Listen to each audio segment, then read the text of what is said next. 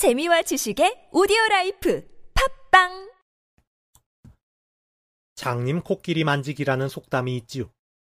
전체를 보지 못하고 부분만 보면서 그것이 전체인 양 착각하는 어리석음을 비유하는 말입니다.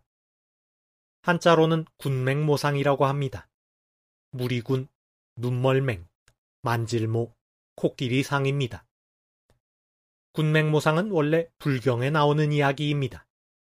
옛날 인도 어느 나라 왕이 맹인들을 모아놓고 코끼리를 만지게 한 뒤 코끼리가 어떻게 생겼냐고 물었습니다.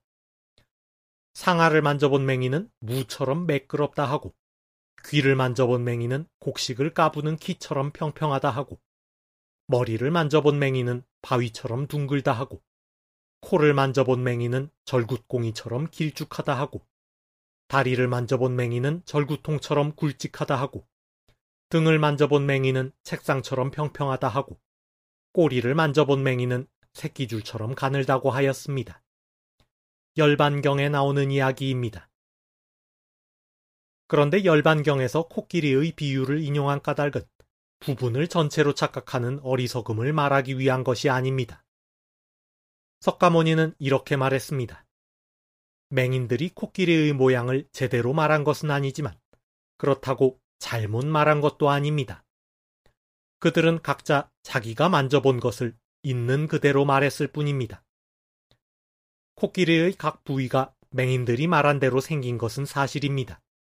코끼리가 무처럼 생겼다는 말도 사실이고 키처럼 생겼다는 말도 사실이며 바위, 절굿공이, 절구통, 책상, 새끼줄처럼 생겼다는 말도 모두 사실입니다. 석가모니는 하나의 진리를 사람에 따라 달리 받아들일 수 있다는 뜻으로 군맹모상의 비유를 인용한 것입니다.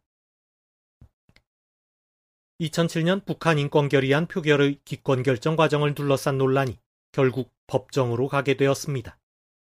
누구의 말이 거짓인가 논란이 되고 있지만 어쩌면 모두가 진실을 말한 것일 수도 있습니다. 모든 사람은 각자의 입장에서 보고 들은 것을 진실이라고 믿기 때문입니다.